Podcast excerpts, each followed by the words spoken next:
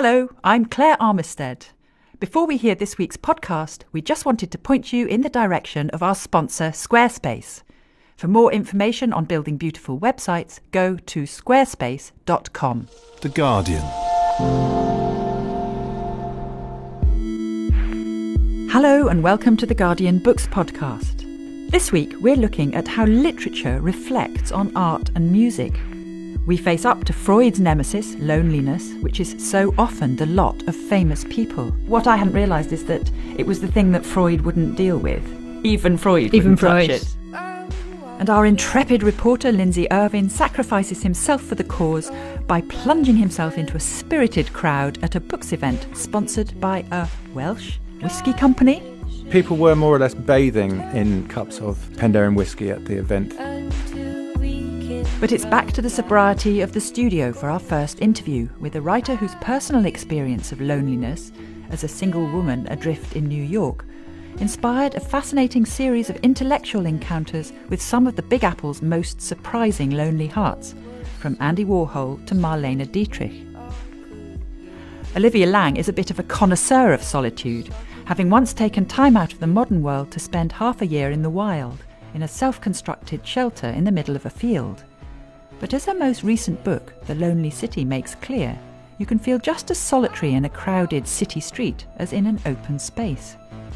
And it's no good thinking that connecting with people through social media will solve all your problems, as she reveals in this reading from the book. No. I found the new apartment the way I always did, by putting an ad on Facebook. It belonged to an acquaintance of an acquaintance, a woman I'd never met. In an email, she told me that the room was very small, with a kitchenette and bathroom, warning me too about the traffic and the neon ads.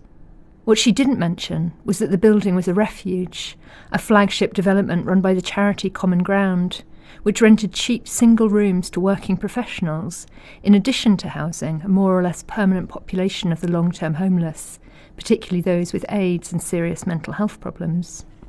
This was explained to me by one of the two security guards on the front desk, who gave me the white electronic card I needed to enter and exit the lobby, and took me up to the room to show me how to operate the locks. He'd just started the job, and in the elevator he told me about the building's population, saying of things I might or might not see. If we're not worried about it, you don't need to be. The halls were painted hospital green, flushed red and white by wall lights, ceiling lights, and exit signs. My room was just big enough to fit a futon and a desk, a microwave, a sink, and a small fridge. There were Mardi Gras beads hanging in the bathroom, and the walls were lined with books and cuddly toys. The sounds of stereos and televisions seeped through the walls, and outside crowds of people surged intermittently up from the subway at Port Authority. It was the epicentre of the 21st century, and I lived in it accordingly. Every day I'd wake up, and before my eyes were even open, I'd drag my laptop into bed and lurch seamlessly into Twitter. It was the first thing I looked at and the last, this descending scroll from mostly strangers, institutions, friends, this ephemeral community in which I was a disembodied and inconstant presence. Picking through the litany, the domestic and the civic, lens solution, book cover, news of a death, protest picture, art opening, joke about Derrida, refugees in the forests of Macedonia, hashtag shame, hashtag lazy, climate change, lost scarf, joke about Daleks, a stream of information, sentiment, and opinion that some days, most days maybe, received more attention than anything actual in my life. And Twitter was only the gateway, the portal into the endless city of the internet. Whole days went by on clicking, my attention snared over and over by pockets and ladders of information, an absent, ardent witness to the world, the Lady of Shalott with her back to the window, watching the shadows of the real appear in the lent blue glass of her magic mirror. I used to read like that back in the age of paper, the finished century, to bury myself in a book. And now I gazed at the screen, my cathected silver lover, it was like being a spy, carrying out perpetual surveillance. It was like becoming a teenager again, plunging into pools of obsession, moving on, riding the rocking swells, the changing surf, reading about hoarding or torture or true crime or the iniquities of the state, reading misspelled chatroom conversation about what happened to Samantha Mathis after River Phoenix died. Sorry to sound patronising, but are you sure you watched this video? The plunge through, the drift, the awful K hole of recessive links, clicking deeper and deeper into the past, stumbling out into the horrors of the present. Courtney Love and Kurt Cobain getting married on a beach, a child's bloodied body on the sand, images that generated emotion, overlapping the pointless, the appalling, and the desirable. What did I want? What was I looking for? What was I doing there hour after hour? Contradictory things. I wanted to know what was going on. I wanted to be stimulated. I wanted to be in contact and I wanted to retain my privacy, my private space. I wanted to click and click and click until my synapses exploded, until I was flooded by superfluity. I wanted to hypnotize myself with data, with coloured pixels, to become vacant, to overwhelm any creeping, anxious sense of who I actually was, to annihilate my feelings. At the same time, I wanted to wake up, to be politically and socially engaged. And then again, I wanted to declare my presence, to list my interests and objections, to notify the world that I was still there, thinking with my fingers, even if I'd almost lost the art of speech. I wanted to look, and I wanted to be seen, and somehow it was easier to do both by the mediating screen.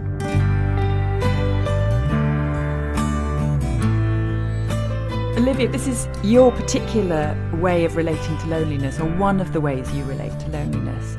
And this book is a mixture of your experience at the beginning of the 21st century and the experience of a series of artists much earlier on, before Twitter was even a remote possibility, before the internet.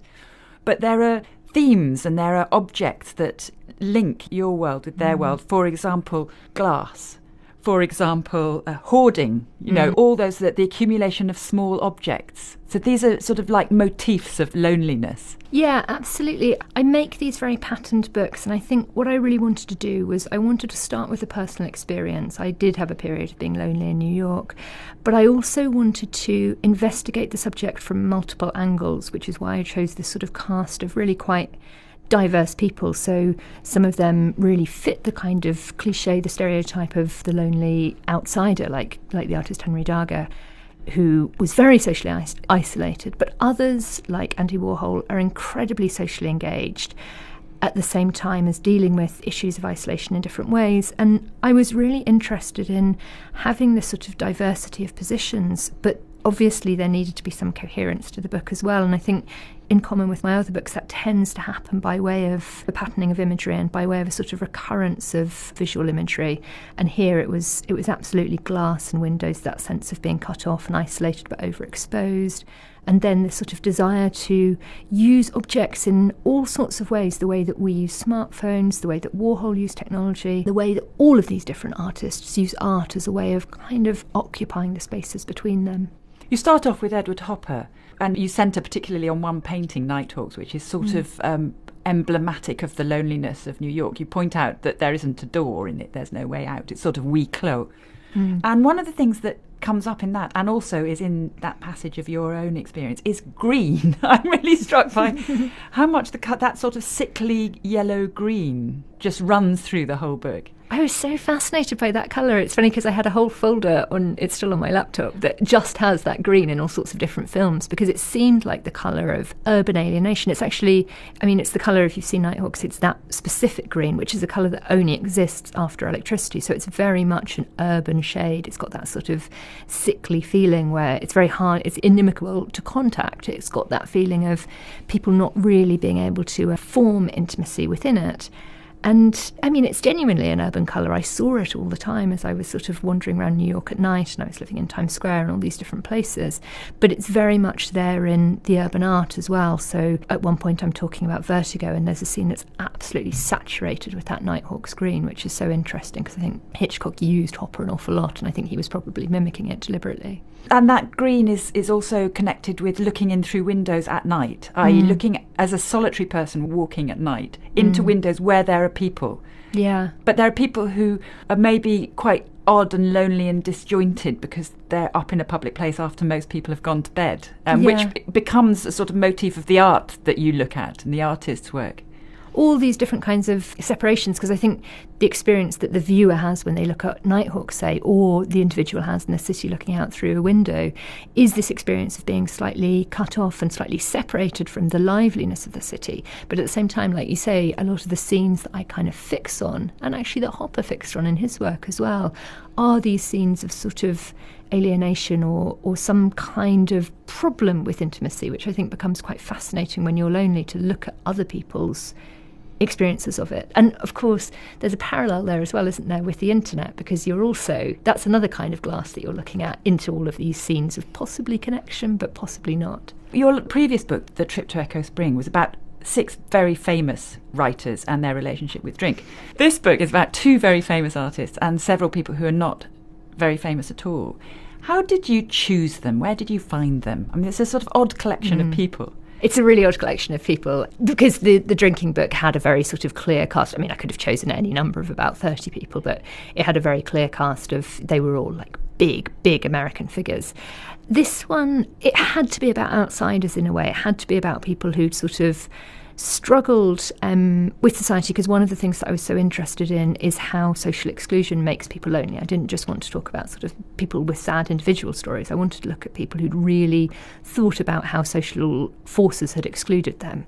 So the real answer, as with Echo Spring, is it was people. It was people I loved, and with this book, it's people I really genuinely loved very deeply. So it was art that I was drawn to at the time. It, that is absolutely true. It was sort of I, I say that in the book, and it's not a kind of glib thing. It it was the art that I was really digging into in order to resolve questions of my own. Hopper I knew would be there from the beginning because it, you couldn't write a book about urban loneliness without Hopper. And then David Wojnarowicz and Henry Darger were both artists that I was very drawn to. Darger, I, I wanted to talk about the sort of isolation and hoarding that he'd lived in, and Wojnarowicz, who probably most people don't know in this country. He was a, he was an American artist and AIDS activist, and he died of AIDS very young, the age of 37 in 1992. He's the heart of the book. He's he's really the central character for me, and he was there because he wrote about and made art around the isolating forces of society and ways to resist them. So he was this incredibly sort of positive, energetic, truth telling character that I am compelled by, and so he had to be there. And then there are all kinds of peripheral characters as well who, who are really kind of central to the story but don't occupy so much space in it. And that's people like Valerie Solanas, Edward Hopper's wife, Jo Hopper, Greta Garbo's in there. Then Greta Garbo, who, Greta who Garbo. Warhol sort of stalks with his camera, which is such a great story. That's the kind of joyous thing that I found in the diaries one day, and I didn't know that was going to be there. So Warhol is Warhol confesses to his um, to his secretary that he'd seen Greta Garbo in the street and he couldn't resist following her around New York for a while. Eventually, she went into a TV shop and she was buying TVs, which is the sort of thing Warhol loved because he's very covetous about the kind of objects other people are buying. So he sort of snuck a photo of her. Warhol is fascinating because he he was so at the centre of everything, a scene that he created and gathered. Multiple around him. scenes, yeah. multiple scenes, and and his art was to do with mass manufacture of stuff. Hmm. And yet you have this image of him in a signing, somebody pulling off his wig, and the mm. idea of this sort of somebody who'd created a public persona because actually underneath he was nobody knew what he was like. He wore a corset because of the Because of the injuries, because of Solanas having shot him, and that he was riddled with bullet holes Yeah. and wore a wig which he'd always which was a sort of which he put on crookedly deliberately to draw attention Yeah. to it such a strange character He's so fascinating to me. And that, I mean, the diaries are ginormous. They're probably about 700 pages long, and there are not really any scenes of emotion in them at all, including things like his lover dying of AIDS. No emotion about that. The one sort of huge scene of emotion in there is this wig incident, and it was absolutely heartbreaking to him. He was he was devastated. This girl came up to him in Rizzoli's and yanked his wig off in front of a signing queue, and he pulled up his his Calvin Klein hoodie and he carried on signing. But it was as if he'd been torn to pieces. He really relied on material objects to make him feel held together. Like you say, he, he was bound into this tiny little corset. I mean, his corset fits me and I'm kind of small, but it's a 28 inch waist. It's this extraordinarily small thing. And the wigs, all these things that he, he says repeatedly, they made him feel glued together. And just this dreadful scene. So you get this sense of a much more vulnerable character than we're familiar with, which I found really exciting.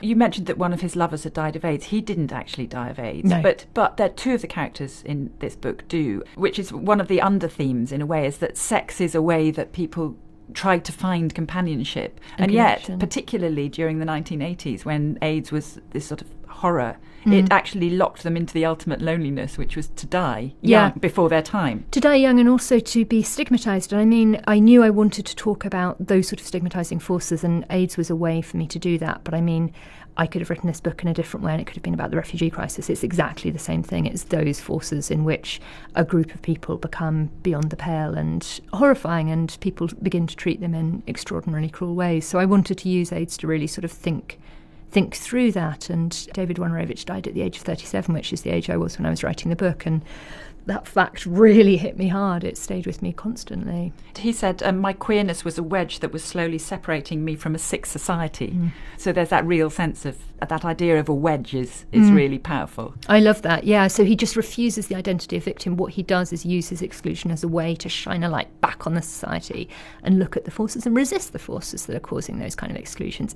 His work to me feels incredibly important right now. It feels like he's a voice that really has a lot to say about the kind of world we're in right now. Another person who we haven't mentioned is Klaus Nomi, who is a singer, amazing singer. I've just been listening to him all afternoon and got completely obsessed with this lonely little um, Pierrot figure almost. Yeah. Yeah. Who also was another of the character who died of AIDS. Yeah, and I mean, he has this extraordinarily. He's he was a downtown artist. He came from Germany and he lived in the East Village, and he was a countertenor at a point when there was no career for a countertenor in opera. So he'd begun in um, Berlin Opera, but there was nothing for him there, which is really weird to think of in sort of the era of Iestyn Davies. But anyway, that that was that moment. So he came to New York and he created this identity as this sort of um, post-punk pop star and he had this amazing appearance white face black um, hair black lipstick sort of very very stylized he did a performance with david bowie on saturday night live where he really looks you know entrancing kind of like a robot from space alien all, all of these sort of different ideas going on in his outfits and he was the first famous person to die of AIDS. He was the first person in sort of the public domain to die of AIDS at a point when it was a death sentence, but also the sort of monstrous, terrifying death where his friends would come to see him in the hospital and, you know, have absolute barrier nursing and people wouldn't want to hug him or touch him. So the loneliness of Nomi's death, again, really, really haunted me. And somebody who was very beautiful and very carefully Exquisite. composed, who then disappeared into sarcoma, basically, Kaposi's Yeah. sarcoma, didn't Yeah. he? So his skin was getting more and more blotchy, he was getting more and more So emaciated. he'd perform wearing this ruff. There's an extraordinary performance which is on YouTube where he's performing um, the Cold song from Purcell's King Arthur, which is a very eerie song anyway. And he's wearing this, like the court of King James kind of outfit. He's wearing um, hose and this white ruff, which was to hide the kaposis on his neck. And he sings this song, which is really about kind of giving in to death at the moment when he, it isn't public yet, but he is very, very sick with AIDS. And I mean, that's one of the most it gives you chills that performance it's wonderful What power art thou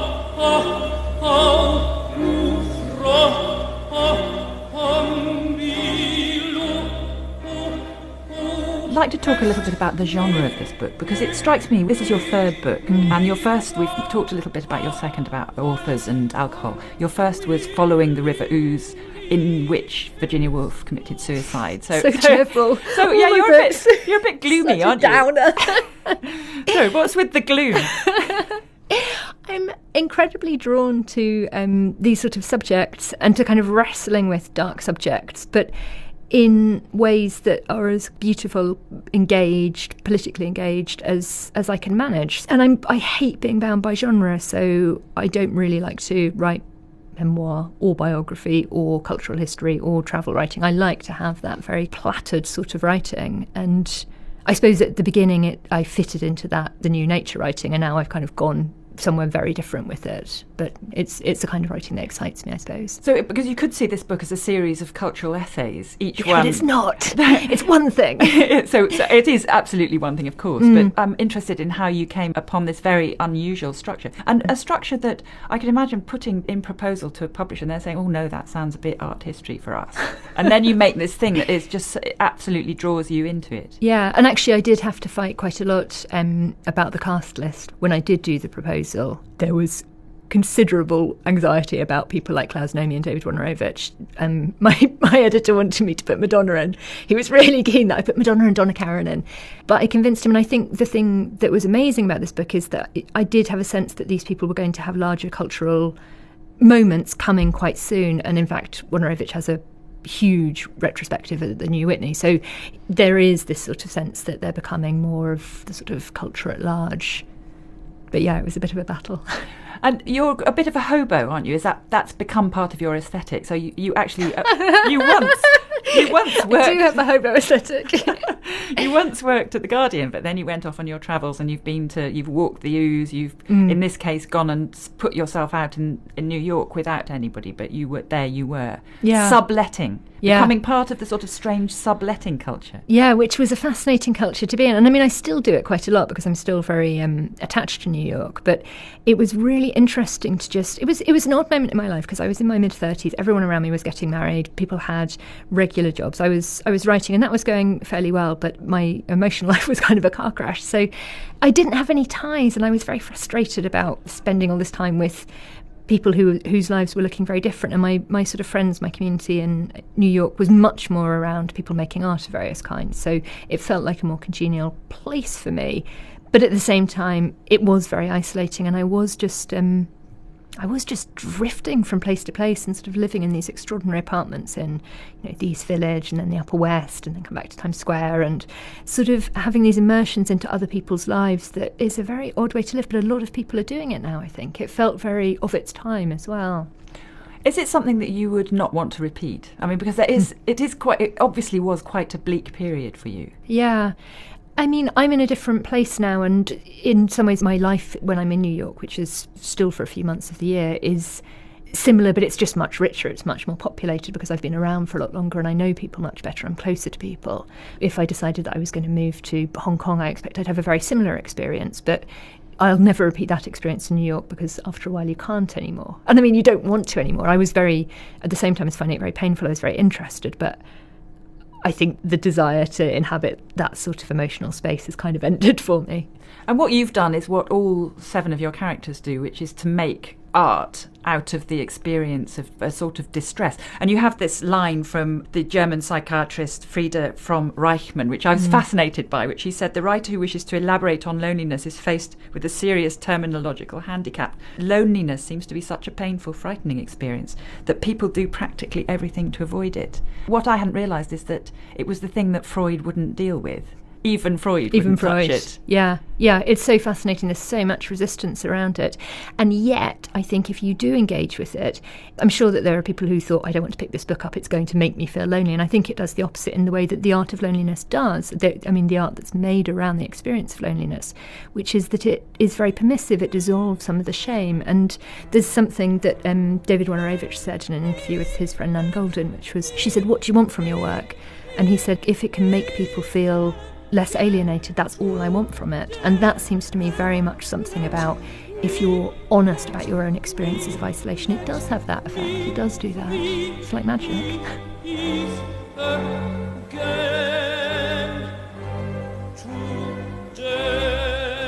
Lonely City Adventures in the Art of Being Alone by Olivia Laing is out now, published by Canongate.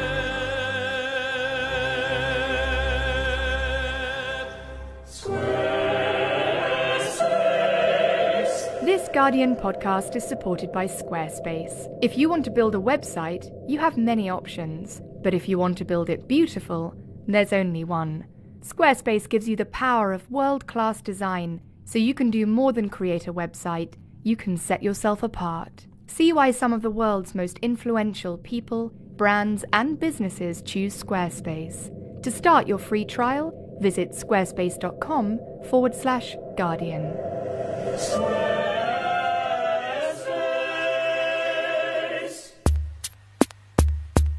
There wasn't much sign of loneliness at the launch of this year's Penderyn Prize, an award new to me, though it is actually in its second year. Culminating in a weekend festival in Dylan Thomas's hometown of Laugharne in early April, it's a celebration of the diverse literature of the music world, spanning from serious historical surveys to revealing first person accounts. We sent Lindsay Irvine to mingle with the stars at the whiskey fueled party at which the shortlist was revealed. And who should he bump into but comedian and broadcaster Robin Ince, who turns out to be one of the judges. So, who is he rooting for? Well, I do think that Stuart Cosgrove's book was, for me, the one that had moments that were revelatory. So, as someone who loves music, I didn't think I was looking for it in books, but there was, after starting going, yep, this book has changed my view of this particular era, of these labels, of this area. And so, Stuart Cosgrove's. Um, I also just love Tracey Thorn's book because from the moment that I started reading it, this whole way that she managed to go into the mindset of what it is to be a singer, the terror and what creates the voice that comes out, I thought was beautifully described. Uh, Richard Thomas, you're the founder of the Penderyn Prize, uh, which is now in its second year, is that? Second year now. And why did it feel like there was a need for, or a niche for a prize like this? There was a prize for everything else science fiction, crime, romantic fiction, every niche you could think of had a prize. For some reason, there wasn't a music prize. Myself and John, who I do the festival in Laugharne with, were talking and saying, why isn't there a you know, music book prize? And, and, does it feel to you that there's uh, more, much more, as it feels to me, serious literature about uh, popular music than uh, than 10 years ago or before? I think this year the long list is very impressive.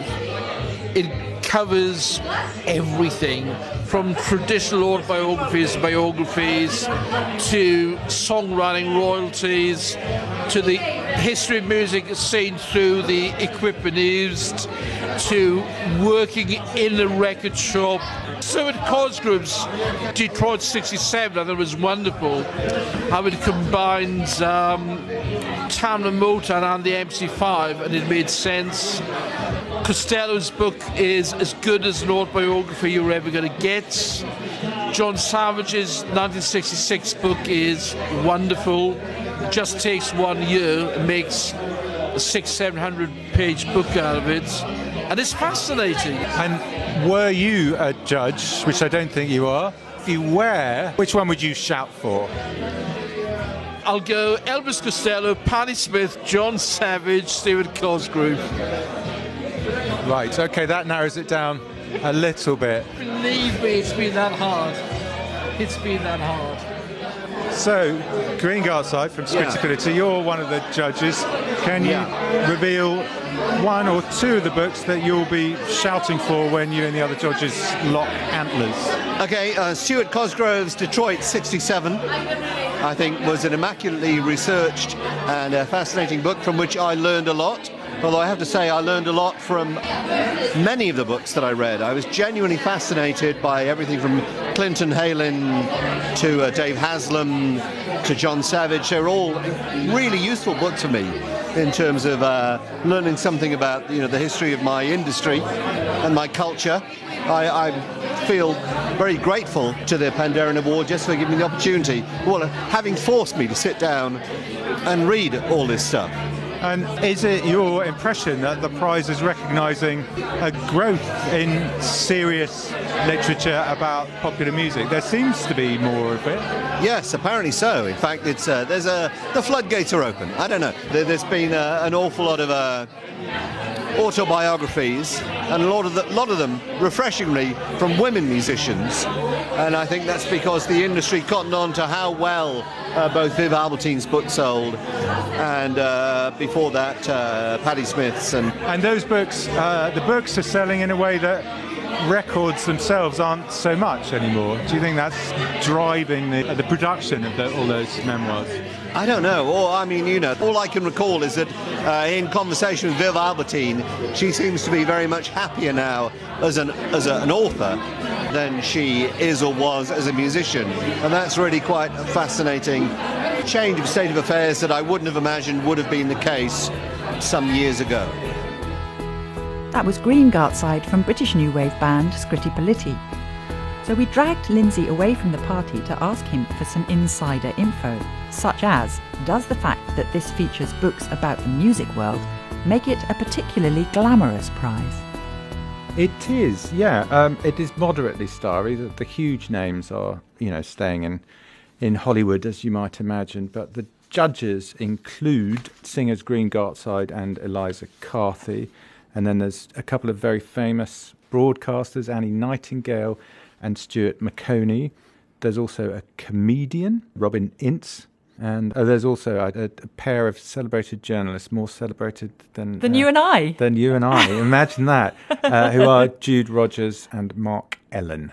And it's sponsored by a Welsh whiskey company, and it's it's linked to a Welsh festival. Apparently Welsh so. And I company? did. There were people were more or less bathing uh, in uh, cups of uh, Penderyn whiskey at the event the other night, and it's a very distinguished um, malt. And uh, before we sound either like you sound like a lush and we sound like an advertising yeah, company, let's, true, yes, let's move yes. on to the to the yes. short list because it's a very very wide range of books, and there are six books on the short list. Lindsay, will you give us the lowdown on them? Yes, there are three books by musicians themselves who, that have made the list, and three by professional writers. Running through them in alphabetical order, uh, we have Detroit 67, The Year That Changed Soul by Stuart Cosgrove. 1966, uh, one year on, 1966, The Year That the Decade Exploded by John Savage.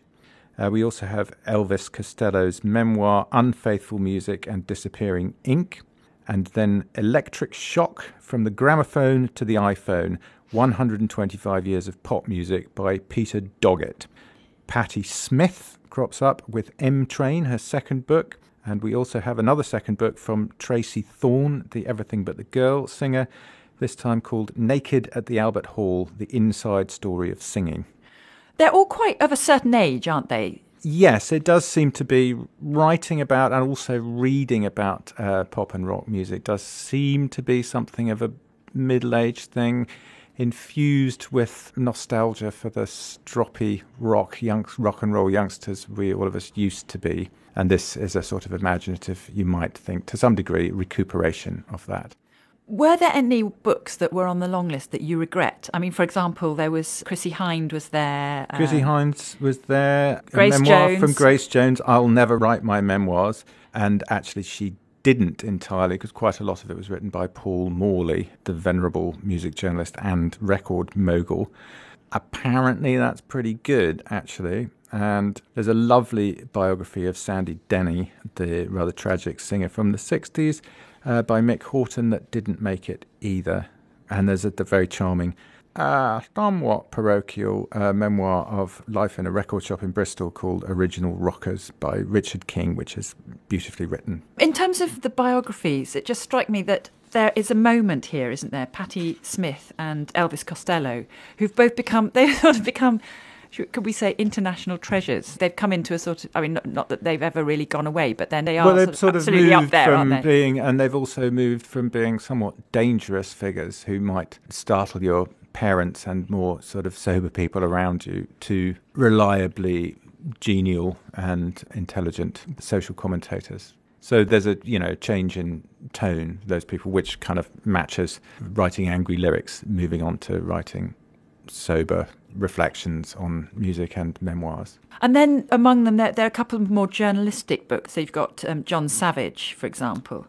Yes, John Savage has has looked into uh, 1966 in uh, quite a lot of detail. So it's not academic, but it focuses on the music exploding at that time from uh, the Beatles uh, hitting their sort of psychedelic period to soul singers like Wilson Pickett and crazy psychedelic bands like Love, who arrived uh, alongside the fancy new drugs that uh, went best with it. So he's just done one year, 1966. He's just done one one year, and, then you go to Peter Doggett's book, Electric Shock, which Yeah, goes, which is a- 125 years. yes, yeah, which is huge, and weirdly, more or less the same number of pages to cover a century and a quarter are taken in this, 720 of them, as Elvis Costello takes to uh, tell the story of his own as yet unfinished life. One could imagine a face-off between 1966 and 1967. They do, they, yeah, they do, uh, do bookend quite neatly. So the Stuart Cosgrove is Detroit 1967. Yeah. Which would you go for, 1966 or 1967? Well, 1967 is a more uh, compelling year, I think, because Stuart Cosgrove's account of how a very turbulent year in Detroit, uh,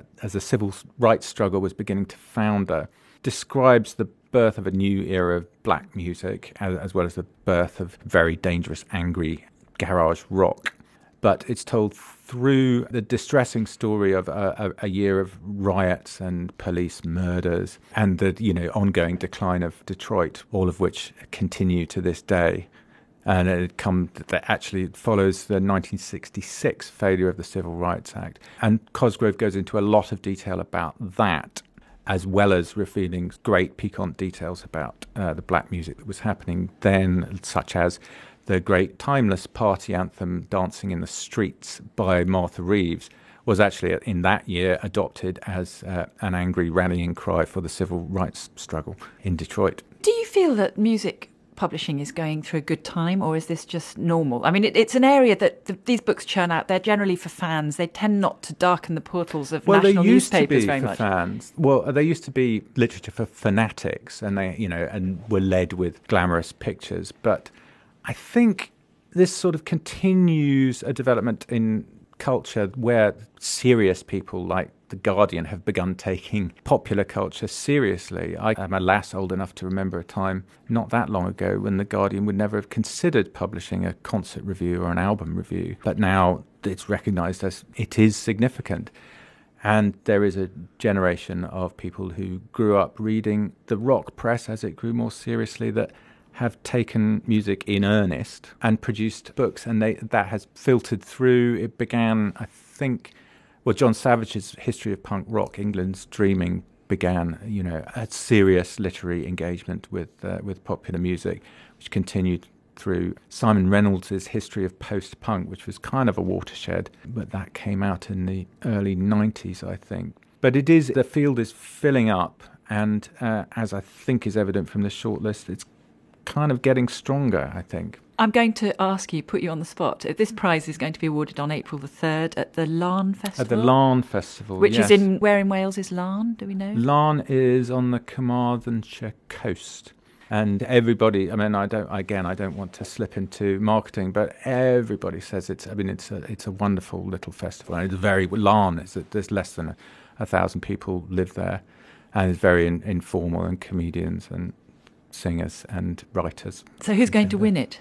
Uh, I have a fairly strong idea of who's going to win it, but I don't wish to. Who do you want to win it? Who does your soul speak for? Well, I would like to see Detroit 67 win, but, simply because I haven't actually read it all, but I like that it's taking music very seriously as a sort of bloodline of popular feeling, which I, I think is. It's, he's written a serious history, and I think it warrants that. And it is you know that end of the civil rights struggle is tragic but uh, fascinating still, and particularly in the you know what's going on in America still. Black Lives Matter. Uh, that message was being proclaimed and not heard then, as it isn't now. The Penderyn Prize will be awarded at this year's Laugharne Weekend Festival in West Wales on the 12th of April. And that's it for this week. Thanks to Lindsay Irvine, Green Gartside, Robin Ince, Richard Thomas, and Olivia Laing. Next week, we're looking at when poetry gets political. We'll speak to Masha Alyokhina from Pussy Riot about the poems she turned to while imprisoned in a hard labour camp in Russia. Hollie McNish will talk about the politics of reclaiming the female body during and after childbirth. And Luke Wright takes on the new Labour generation in his latest work, What I Learned from Johnny Bevan. You can find us online or install us on your smartphone by searching for Guardian Books Podcast. Until then, from me, Claire Armitstead, and my producer, Susanna Tresilian, goodbye and thanks for listening. For more great downloads, go to theguardian.com slash audio.